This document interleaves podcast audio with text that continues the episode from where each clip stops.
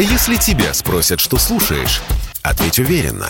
Радио «Комсомольская правда». Ведь Радио КП – это истории и сюжеты о людях, которые обсуждает весь мир.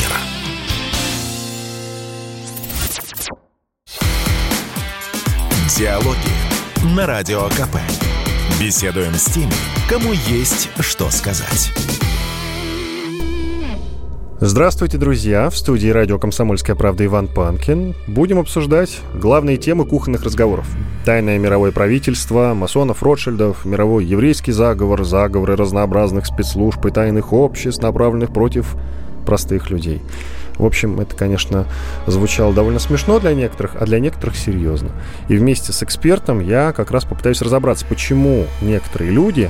Многие, кстати, люди верят в альтернативные, непопулярные, одним словом, конспирологические версии, в теории заговора, проще говоря. Поможет мне в этом Илья Стахеев, эксперт Центра научной коммуникации Национальный исследовательский университет ИТМО в Петербурге и преподаватель Высшей школы экономики. В том числе Илья читает курс по конспирологии. Как вы считаете, вера в теории заговора во всевозможные, она, как правило, связана с низким уровнем образования или это не главное? Это важно, но не главное. Дело в том, что не существует единой теории, единой концепции пока что объяснения, что такое теория заговора, что такое теория заговора как-то еще более или менее приходит к общему знаменателю.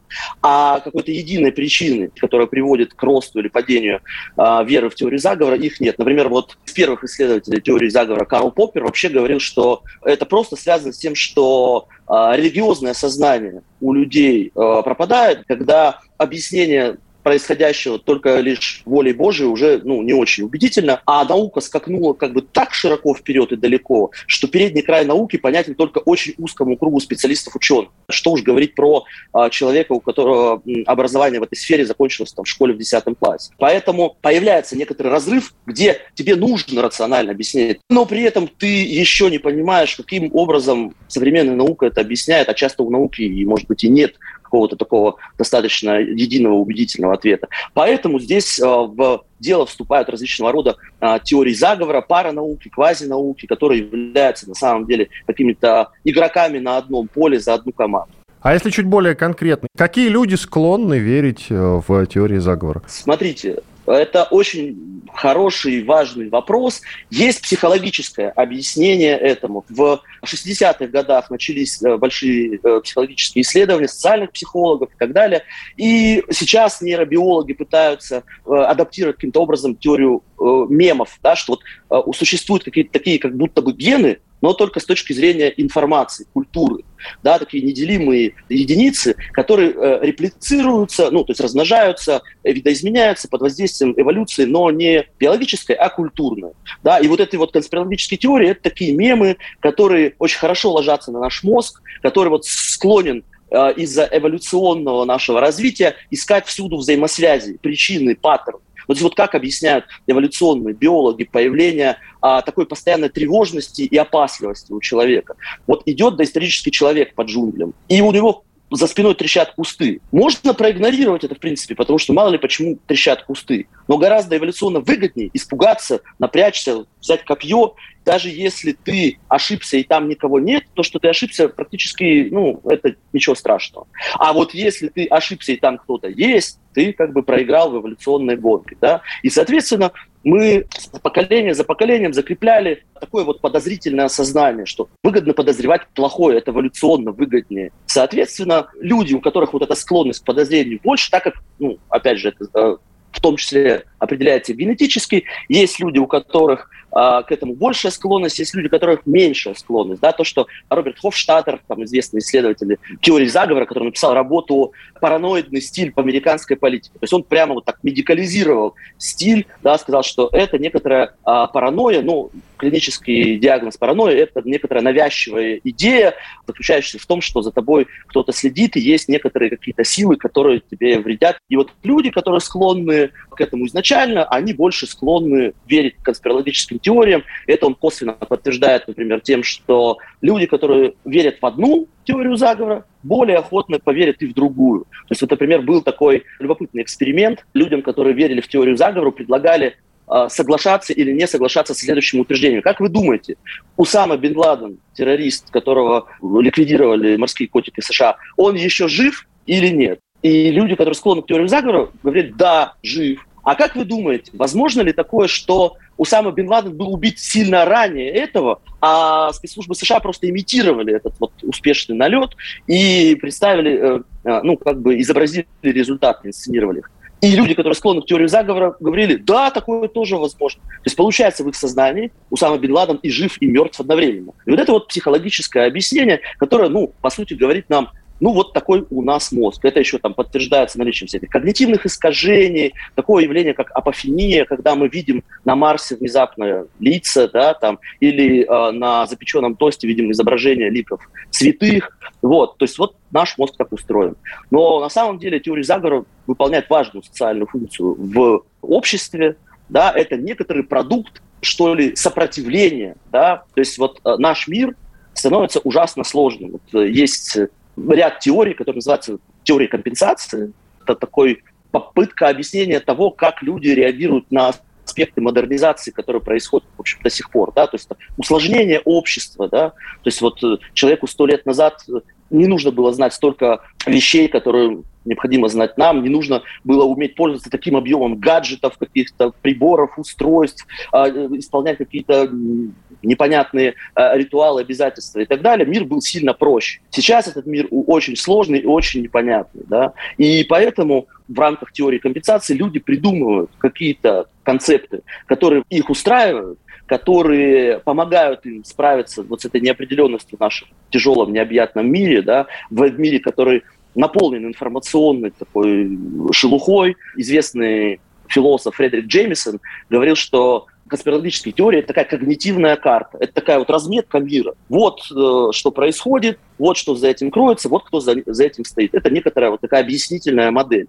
Вот. И людям нужны объяснительные модели в период, когда концепция религиозная устраивает уже далеко не всех, а концепции научные – еще не всем понятно. То есть это такая промежуточная модель между религией и мифологией и научными объяснениями, которые все еще там, слишком сложны для большей части жителей планеты. А у вас есть какие-то данные? Увеличилось ли число людей, которые верят в теории заговора с появлением интернета? Или до этого плюс-минус их столько же было? То есть, проще говоря, интернет как-то повлиял на увеличение числа людей, которые верят в альтернативные точки зрения? Особо нет. На самом деле просто он сделал людей видимыми и активными с этими знаниями. Да? То есть их на самом деле было не так мало всегда, но у них не было какого-то представительства, да, возможности репрезентации своих идей. То есть интернет скорее послужил инструментом не роста, а солидаризации подобного типа людей, возможности сделать для себя какие-то такие интернет-площадки, вроде там американского ресурса Infowars, где собираются самые смачные теории заговора, начиная от того, что есть гей-бомба, которая специальным образом просачивается в американский водопровод и делает американцев геями. Это, конечно, делали Барак Обама и госсекретарь Хиллари Клинтон, правда, непонятно зачем. До того, что американские голуби, ну и, возможно, голуби вообще, это дроны ЦРУ.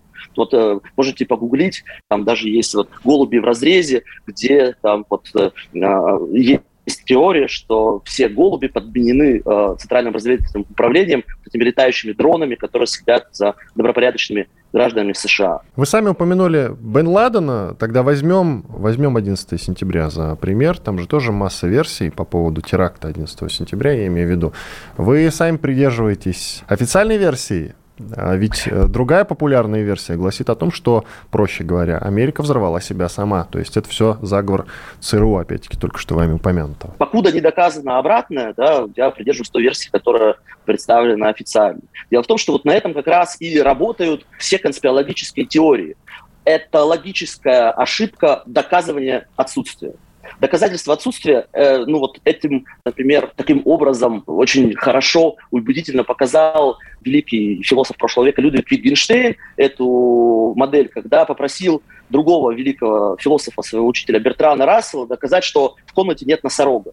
Вот попробуйте доказать, что у нас сейчас и у вас или у меня дома нет носорога. Даже если мы, там, не знаю, начнем крутить камерами, вы покажете мне каждый уголок, вы все равно не убедите меня, что у вас в комнате нет носорога, потому что он может где-то прятаться, где-то бегать от вас за вашей спиной постоянно и так далее. Да?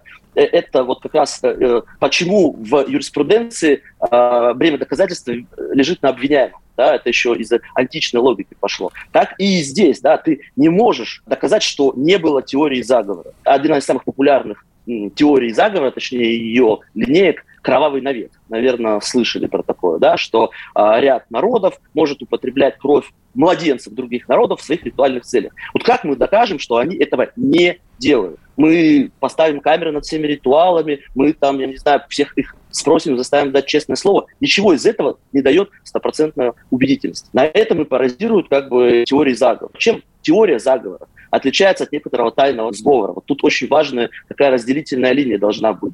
Сговор — это некоторый всегда частный случай, который преследует конкретную цель. В теории заговора цели очень абстрактные. Вот если как бы говорить вот по-менеджерски, да, вот знаете, есть такая концепция SMART, где вот всех менеджеров учат формулировать цели, чтобы они были максимально простыми, конкретными, измеримыми, достижимыми, measure, ну вот как бы time-bound, то есть по времени очень такими ограниченными, потому что ты не можешь планировать там всю свою жизнь. Цели вот этих вот тайных групп в конспирологических теориях, они максимально абстрактны. Ну вот что такое захватить власть над миром? Вот так вот, если мы по смарту посмотрим, да, это что, сделать всех представителей главами государства? Всех представителей этого тайного ордена, не только главами государств, но еще и там банкирами всеми, да, ну то есть тогда это уже не тайный орден, а что-то другое получается. Продолжение через несколько минут. Диалоги на Радио КП. Беседуем с теми, кому есть что сказать. Иван Панкин и Илья Стахеев, эксперт Центра научной коммуникации, Национальный исследовательский университет ИТМО в Петербурге и преподаватель Высшей школы экономики. Говорим о конспирологии, о теориях заговора, о склонности людей верить в эти самые конспирологические, а не официальные версии. Илья, вы начали говорить о том, чем теория заговора отличается от тайного сговора. Очень часто основная логическая ошибка, которую совершают представители теории заговора, это вот нарушение логического правила «впоследствии» не значит «вследствие».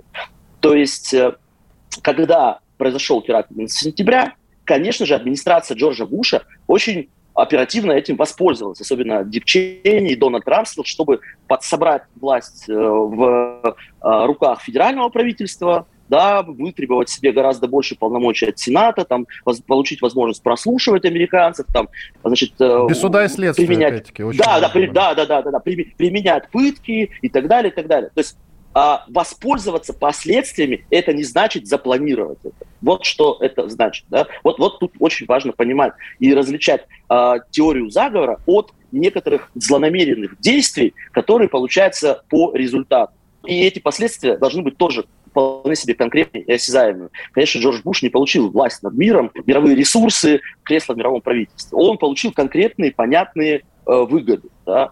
И здесь поэтому очень просто, конечно, поддаться теориям заговора, но нужно в определенный момент выступить с точки зрения такого критического мышления и понять, предсказать последствия теракта 11 сентября было невозможно. Могло после этого пойти все как угодно, что угодно. Американцы могли бы не сплотиться вокруг лидера Джорджа Буша, а раскатать его под асфальт, потому что он не уберег простых американцев, назвать его лузером. Можно было... Есть замечательная книга «Looming Tower», как они называют, «Сияющие башни» по-русски, где как раз описывается, каким образом произошел теракт 11 сентября, про межведомственные там перебранки между ЦРУ и ФБР, там об этом было известно довольно давно и так далее, и так далее. Если бы обстоятельства хоть чуть-чуть сложились по-другому, у Джорджа Буша таких бы благоприятных для него последствий и возможностей второго срока просто не произошло бы. Поэтому пытаться делать, ну, я не знаю, там, опять же, поджигать деревню, чтобы спрятать, я не знаю, преступление, что ты там украл у соседа кусочек сена, да, там, или свинью, это, ну, такая очень странная логика. То есть, как раз еще один очень интересный признак теории заговора: заговорщикам приписывают какие-то немыслимые когнитивные способности. То есть это люди, которые способны просчитать ходы других людей, на 100 шагов вперед, на 2 поколения, на 3 поколения вперед, предугадать то, что, там, как себя поведут в последствиях каких-то событий люди со стопроцентной точностью. Ну, конечно же, это не так. Да? Ну, почему? Конечно, а маркетологи чем занимаются, Илья, вообще? Маркетологи... Аналитики политические в том числе. Их работа размышлять и планировать. Да, безусловно. И часто угадывать, заметьте. А те, кто на бирже играет, тоже в каком-то смысле. Это те, люди... по крайней мере, есть какое-то количество успешных игроков, правильно ведь? Есть такое когнитивное искажение, опять же, называется фундаментальная ошибка атрибуции. Это когда люди, если что-то с ними происходит, хорошее и правильное, приписывают это исключительно своим умственным или там каким-то моральным качествам и заслугам, а если что-то плохое, то обстоятельствам. И наоборот, если что-то другие люди делают, и это с ними происходит плохое, то это, конечно, не заслужили. А если что-то хорошее, то им повезло. Люди очень часто недооценивают процент случайности, везения или невезения.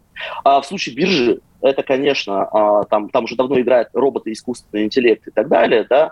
А в случае других прогнозов это всегда вопрос вероятности. И вероятность, вот современная математика, как вы знаете, говорит о том, что не бывает стопроцентной вероятности и не бывает нулевой вероятности. Бывает, ну, то есть вот существует, например, вероятность столкновения Земли и Солнца. Но и поэтому любая вероятность так или иначе имеет шанс сыграть. То есть вот политические аналитики предсказывали поражение Дональда Трампа с 70% вероятностью. То есть с 30% вероятностью он бы выигрывал. Вот как работает, когда 30% все-таки сыграли. Да? То есть люди, конечно же, пытаются анализировать, пытаются понимать и так далее. Но как вот у маркетологов всегда есть такой момент, что это не очень точная наука. Да? Вот. Так и, в общем, у других профессий, которые пытаются там, говорить, что мы предсказываем будущее со 100% вероятностью, мы предсказываем поведение и так далее. Тут это вообще не очень точные науки, и предсказательная сила даже естественных наук сильно преувеличена. Скажите, пожалуйста, вот чтобы подытожить, как вы считаете, все-таки те люди, которые верят в довольно странные теории заговора, в том числе масоны, рептилоиды, тайное правительство, можно ли говорить о том, что у этих людей есть некие психические и психологические отклонения? Нет, я сказал так. То есть это не сумасшедшие? Это не сумасшедшие? Это абсолютно точно не сумасшедшие люди. Ну, может быть, за каким-то уж совсем крайним случаем, когда у людей действительно можно диагностировать психическое расстройство, но таких там меньше процентов. Да, когда у людей действительно может быть параноидный бред там, и так далее, и так далее. Но в основном, конечно же, нет. И это как раз вот мне как социологу больше всего интересно. А почему возникают теории заговора и почему люди в них верят вот с социальной точки зрения? И мы видим, например, четкую зависимость веры в теории заговора, касающиеся, например, государства. Вот вы упомянули, что по данным ЦИОМ, россияне верят в тайное правительство. Да. А почему они в это верят? А потому что, согласно, вот, например, исследованиям, которые регулярно проводит РАНХИКС, да, так называемые исследования по институциональному доверию, россияне не очень-то доверяют нашему актуальному правительству. И причем институционально не очень-то доверяют ни судам, ни полиции, ни системе здравоохранения, кстати. И этим, например, можно объяснить веру в различного рода конспирологические теории и нежелание прививаться во время пандемии. Ну, то есть вот, я совсем свежих данных не смотрел, но типа там вот несколько лет назад 52% респондентов говорило, что оно не доверяет системе российского здравоохранения. Получается, что больше половины россиян просто вот умрут, но не пойдут в больницу, если у них нет знакомого врача.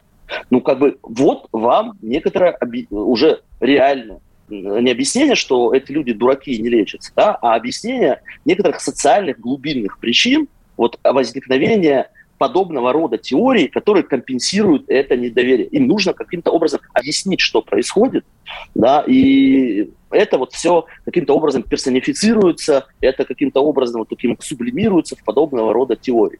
А у каких-то отдельных стран или народов есть большая, меньшая склонность к тому, чтобы верить в противоположной точке зрения, скажем так. Ну, в теорию заговора, проще говоря, какую-то есть. Mm-hmm. Может быть, у нас у русских только такая проблема или нет? Есть какие-то цифры по миру? не знаю, скажем, там бразильцы больше всех верят во всевозможные теории заговора? Смотрите, ну, самые, конечно, такие изысканные, крутые теории заговора появились, естественно, в США. Это вот страна, которая дала нам саму концепцию теории заговора, именно как раз потому, что, с одной стороны, эта страна достаточно религиозная. Когда говорят, что Россия религиозная страна, так вот это неправда. Россия страна скорее мистиков. То есть вот, опять же, есть данные, что люди, которые причисляют себя во время опросов к православным, на самом деле только 4% из них делают какие-то регулярные церковные обряды. А дальше у них в головах есть вера и в Иисуса, и в друидский гороскоп, и поплевать через плечо, и черную кошку, и так далее. Такой вот микс. А американцы, почти половина, это четкие христиане, которые молятся перед едой, по воскресеньям ходят в церковь, исповедуются и так далее, и так далее, и так далее. И поэтому там процесс вот этого распада религиозного, он происходит наиболее как бы ощутимо, да? Плюс американцы ценностно, они всегда на таком низовом управлении, да, замкнуты. То есть главная задача – это чтобы были выбраны местные мэры, местные депутаты, местное какое-то самоуправление, губернаторы и так далее. Там очень много полномочий внизу находится. И вот это недоверие правительству, вот этому высокому, там тоже на очень высоком уровне вот это вот подозрение вот федерального правительства, федералов, deep state, глубинное правительство, там этого очень много. И поэтому вот эти две социально-политических и культурно-религиозных состояния друг на друга накладываются, и это вот все рождается в концепции вроде окна Овертона, черных вертолетов, вот, упомянутой мной вот этой вот гей-бомбы. Так, подождите, окно Овертона – это же научная теория. Нет, это не научная теория. Окно Овертона – это антинаучная теория, это такая гомеопатия от социологии. Это... Ну, то есть она тоже имеет отношение, я имел в виду, она тоже имеет отношение к теории заговора, да? Да, конечно, конечно. Это самый, что есть, конспирологический нарратив, который является плохим пересказом социологической теории Фрейма, великого классика социологии Ирвина Гофмана. Фрейм – это, вот, если говорить понятно и простым языком, это такой каркас понимания ситуации. У нас есть общие какие-то, общее понимание ситуации, и это вот и есть Фрейм. И, собственно, окно Овертона утверждает, что если мы будем менять по ступенькам от неприемлемого до допустимого, то очень быстро можно, как они утверждают, сделать приемлемое, ну, что там, они каннибализм утверждают и прочее, прочее, прочее. На самом деле, как и многие теории заговора, окно Овертона – это литературная мистификация. Это придумал Джозеф Овертон, такой средней руки аналитик в одном из американских заштатных think tanks, консультационных экспертных институтов, да, и это потом очень плохо изложил в одной из докладных записок. Это никуда не пошло, кроме как вот в американские неоконсервативные круги. И известный политический консервативный комментатор Гленбек написал роман художественный «Окно Овертона», где вот это вот все изложил, как будто бы по-настоящему там такой типичный, знаете, американский шпионско-детективный нарратив, где появляются журналисты, черные вертолеты, тайная организация. С легкой руки, собственно говоря, из этого романа эта концепция пошла якобы в некоторую научно-объяснительную модель. Но, конечно же, ни один ученый социальный никакое окно Овертона научной концепции не считает. Вот так это происходит. Продолжение через несколько минут. Диалоги на Радио КП. Беседуем с теми, кому есть что сказать. Иван Панкин и Илья Стахеев, эксперт Центра научной коммуникации Национальный исследовательский университет ИТМО в Петербурге и преподаватель Высшей школы экономики. Говорим о конспирологии, о склонности людей верить в разнообразные конспирологические теории, теории заговора, а не официальные версии почему-то. Илья, как я понял, многое из того, что потом становится конспирологией, мы часто черпаем из литературы и кино. То есть всякая конспирологическая версия, теория, она изначально нам попадается на глаза именно где-то в каком-то фильме или в каком-то, скажем, романе, в литературе. Вообще очень любопытно, на самом деле, каким образом из литературы, из массовой культуры это проникает в экспертные объяснительные модели. Это все овеществляется. Вот, например, вы знаете наверняка о существовании такого концепции, как план Даллеса, который даже внесли в список экстремистских материалов и так далее. План Даллеса, да, это план Даллеса по, скажем так, невооруженному уничтожению СССР. Которого, естественно, не существовало. Вот. А тот текст, который выдается за план Даллеса в медиа, Это на самом деле кусок из романа Анатолия Иванова «Вечный зов».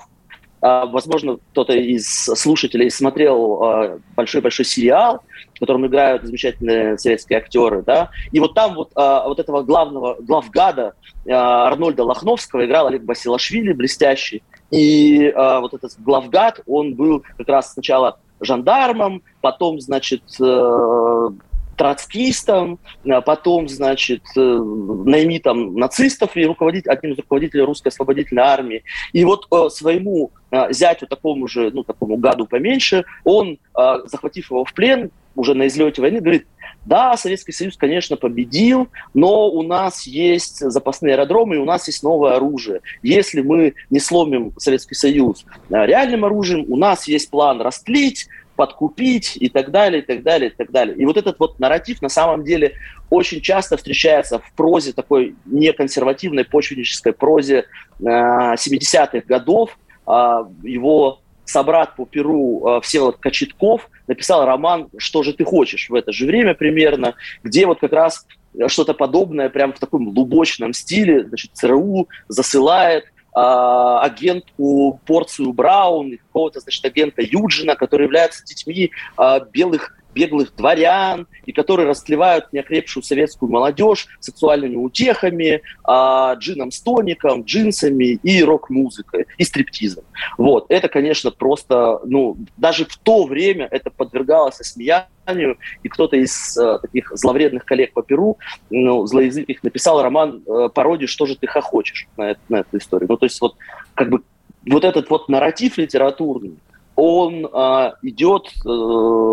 тем не менее, все равно идет сначала в средства массовой информации. Насколько помню, там в одном из журналов еще в 1992 году этот кусок текста был опубликован, как будто это настоящий некоторый план, да, после рассекречивания. И так вот эта вот литературная мистификация пошла дальше и в качестве реального некоторыми людьми принимается. В социологии есть такая концепция, называется теорема Томаса. Вещи, представляемые группой людей как реальные, реальны в своих последствиях. То есть их, конечно, может и не быть, но если люди убеждены, что они существуют, могут наступить реальные последствия. То есть вот, например, в некоторых африканских странах колдовство все еще является уголовно наказуемым преступлением со смертной казнью. И да, вы можете не верить сколько угодно в колдовство, быть современным, рациональным, таким научно ориентированным человеком, позитивистским, но приехав в эту страну и сделав что-то, что посчитается колдовством, вы можете быть казнены вот таким вот нехитрым образом. Я задам вам пару вопросов, коротко ответьте, максимально коротко на них. Это важно для нашего разговора. Вы верите в существование инопланетян? Ну, это вопрос примерно как верю ли я в Бога. Нет, я не верю в существование инопланетян, но не исключаю возможности. Угу. В то, что масоны имеют реальное политическое влияние на, скажем так, на мир? Гораздо меньше, чем им склонны приписывать. Безусловно, есть какие-то люди, которые там, могут обладать некоторым влиянием, но вовсе нет. Мировое правительство существует? Имеет ли оно какое-то влияние действительно на расклад в мировом порядке? Нет никакого мирового правительства. Вот смотрите, любой человек, который хоть когда-нибудь попытался организовать свой день рождения, вот, или какой-нибудь просто проект, я не знаю, вечеринку-сюрприз для друга, он понимает, что всегда все пойдет не по плану, всегда кто-то опоздает, всегда кто-то сломается, всегда что-то потеряется еще и так далее. Да? Вот представьте себе просто вот эту вот цепочку, насколько... с какими процессами, с какими миллионами процессов нужно управлять мировому правительству, чтобы хоть как-то мочь влиять на происходящие в мире процессы. Но они в основном финансами управляют.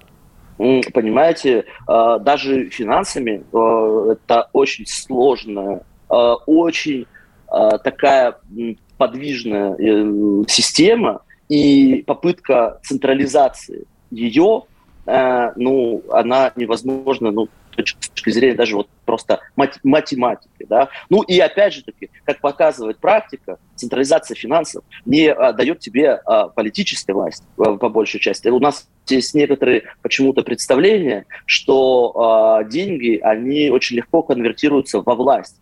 Но нет, даже в Соединенных Штатах Америки, хотя там тоже такое есть, власть – это прежде всего возможность применять насилие, причем прямое насилие, вот, такое грубое и директивное. Да? И поэтому, кстати говоря, опять же, вот, как социолог опять приведу данные, да, в Соединенных Штатах Америки, например, самой престижной должностью и работой является, по мнению американцев, судья Верховного суда, а не какой-нибудь там большой банкир или какой-нибудь там супердорогой адвокат.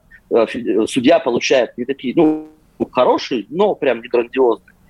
Вот. Но такая власть, которая сосредоточена в руках судьи, ни у какого банкира, ни у какого финансиста просто не может быть. И как раз, ну, и это мы видим, кстати говоря, из американской массовой культуры, когда все эти там воротилы бизнеса, но если вы смотрели сериал «Миллиарды», очень рекомендую вам, когда человек, окружной прокурор, который зарабатывает примерно там 150-200 тысяч долларов в год, очень легко прессует и трамбует человека, который зарабатывает там миллиард. Вот. Потому что власть – это все-таки вот такая возможность притворять свои замыслы напрямую, да, в том числе через силу, она не нуждается в таких прокладках, как деньги. В теории заговора склонны верить по большей степени бедные люди или богатые люди? Мы говорили об этом, но фрагментарно, вот сейчас прям уточните. Все-таки богатые люди также подвержены вере во что-то нестандартное или нет? Да, конечно, и это очень интересный аспект, потому что люди богатые, люди с большой властью, они находятся в гораздо большей неопределенности, чем кто бы то ни было. На самом деле, вот очень бедные и очень богатые находятся примерно в одинаковой ситуации по уровню неопределенности. Бедные люди не знают, что они будут завтра есть, а богатые люди не знают, что с ними случится в следующий момент. Потому что всегда есть кто-то, кто претендует на это богатство, кто-то, кто мечтает им воткнуть условный или даже, может быть, реальный нож в спину. И поэтому среди богатых людей, особенно в странах, где есть недоверие к судебной системе, да, богатые люди склонны вот к различного рода мистическим практикам. Вот вы знаете, в России принято ходить к старцам, пить святую воду, еще что-то такое, да. А в Соединенных Штатах практикуют шаманские практики. Ну, вот опять же, в этом сериале «Миллиарды» очень хорошо это наглядно показано, как они пьют там ауяску и там прочие какие-то там практики пытаются сделать. Потому что ты находишься действительно в системе неопределенности, и наука, вот почему у бизнеса или там, скажем, у политики сейчас есть некоторое недоверие к науке. Наука никогда не дает стопроцентных гарантий, как я уже говорил, по причине того, что она мыслит вероятностями. Вот. И стопроцентные гарантии, как вот говорил там Бендер, не дает даже госстратах. Вот. Поэтому ищут какие-то другие возможности, когда в общем, все остальные исчерпаны. И богатые люди, безусловно, могут быть подвержены различного рода теории заговора.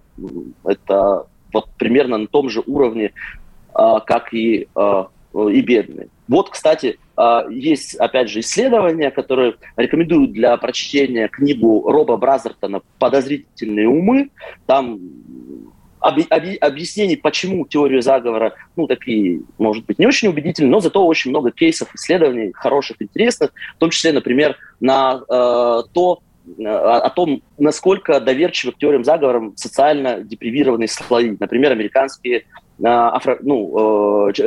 чернокожее население. И действительно, вот если как бы население долгое время находилось в такой некотором социальном положении неопределенности, да, и некоторой угнетенности, конечно, оно склонно меньше верить в какие-то рациональные вещи, да, в некоторый такой мейнстримный дискурс и больше доверять каким-то своим низовым практикам, потому что это вот, знаете, мы так жили и ничего, выжили, а вот это ваше вот все, оно от лукавого. Продолжение через несколько минут. Диалоги на Радио КП. Беседуем с теми, кому есть что сказать. Иван Панкин и Илья Стахеев, эксперт Центра научной коммуникации, Национальный исследовательский университет ИТМО в Петербурге и преподаватель Высшей школы экономики. Говорим о конспирологии. Всегда верите в официальную версию, вот, вне зависимости от того, что произошло? Допустим, вот есть какая-то громкая новость, событие какое-то. Но всегда же, вот, когда происходит какое-то громкое событие, возьмем, допустим, теракт какой-нибудь, всегда существуют какие-то версии, люди в кухнях что-то обсуждают по этому поводу. Но вы всегда склоняетесь к официальной версии, или это случается по-разному?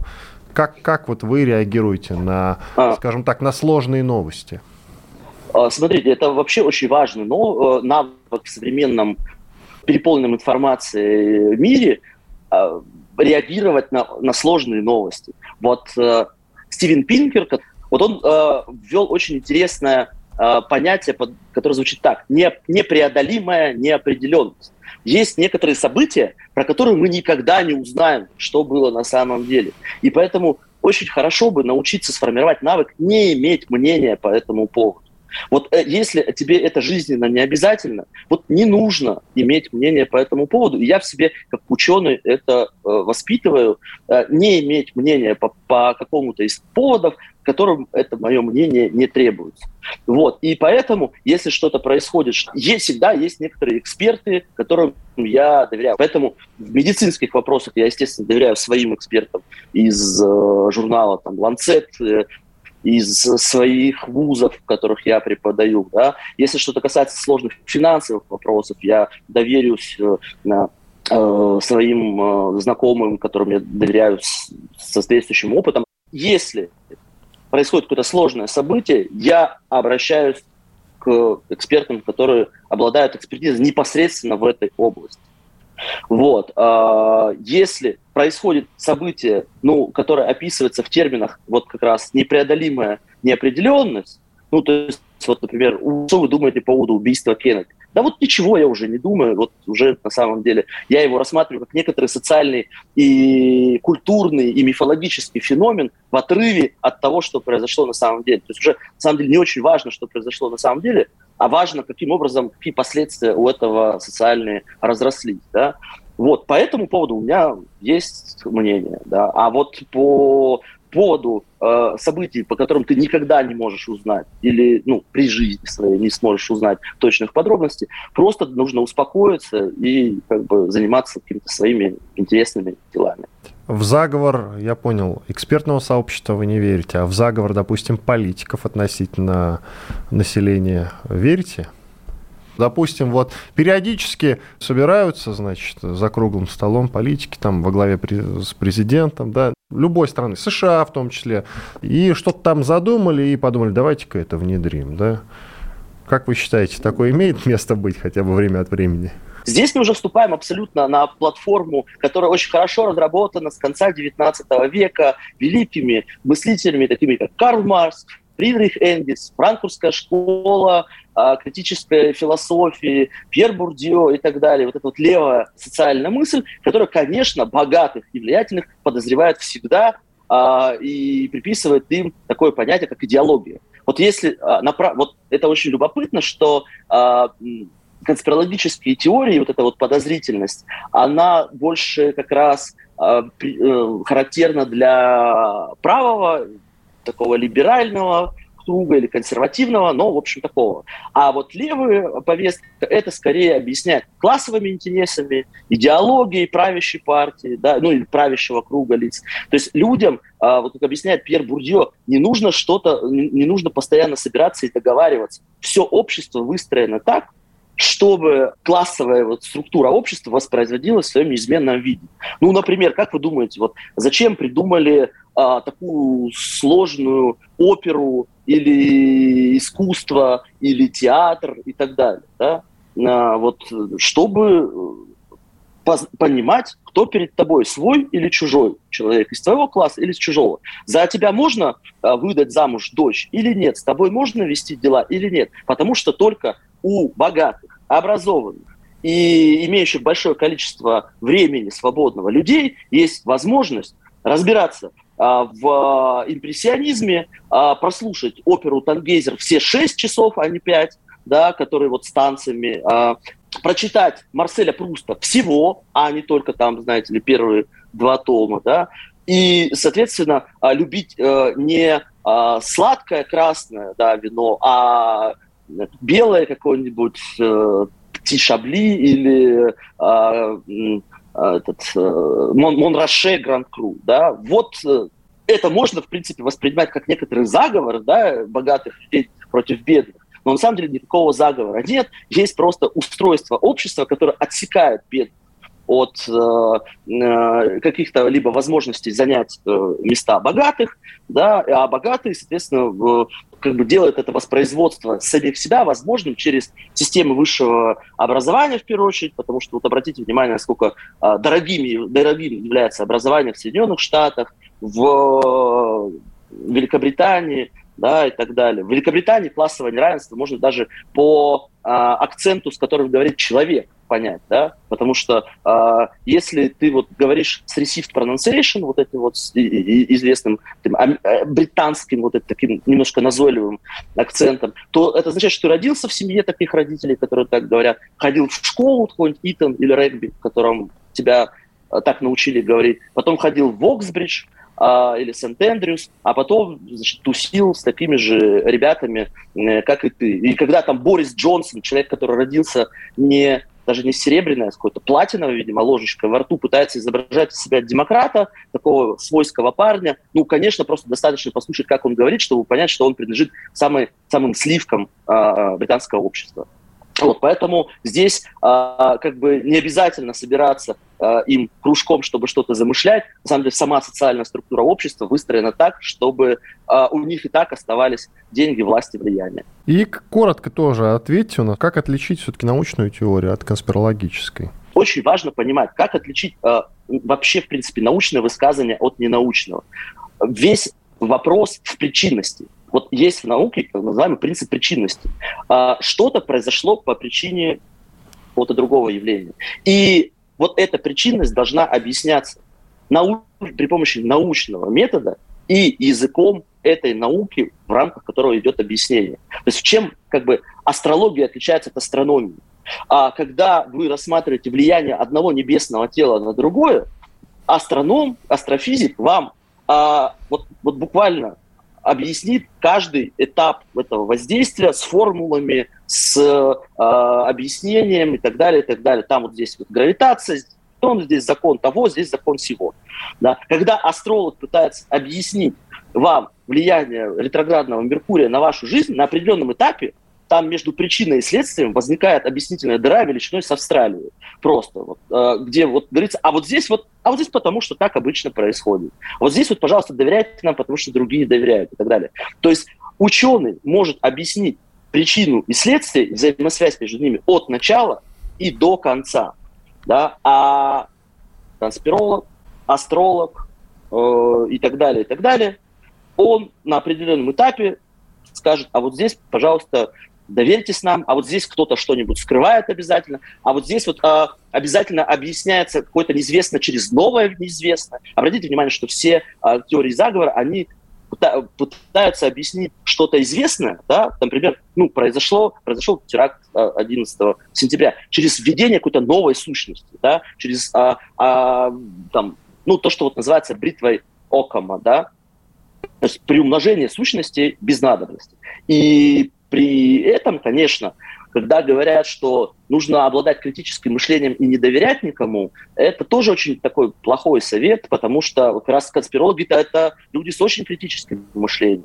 Они очень не доверяют никому, но когда создается пространство такого всеобщего недоверия, получается, что возможно все, можно верить любому. И вот от этого я тоже призываю как бы воздерживаться. Спасибо большое. С нами был Илья Стахеев, эксперт Центра научной коммуникации Национального исследовательского университета ИТМО в Петербурге и преподаватель Высшей школы экономики. Илья, спасибо вам большое. С вами был Иван Панкин. До свидания.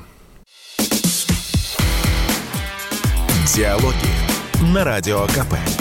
Беседуем с теми, кому есть что сказать.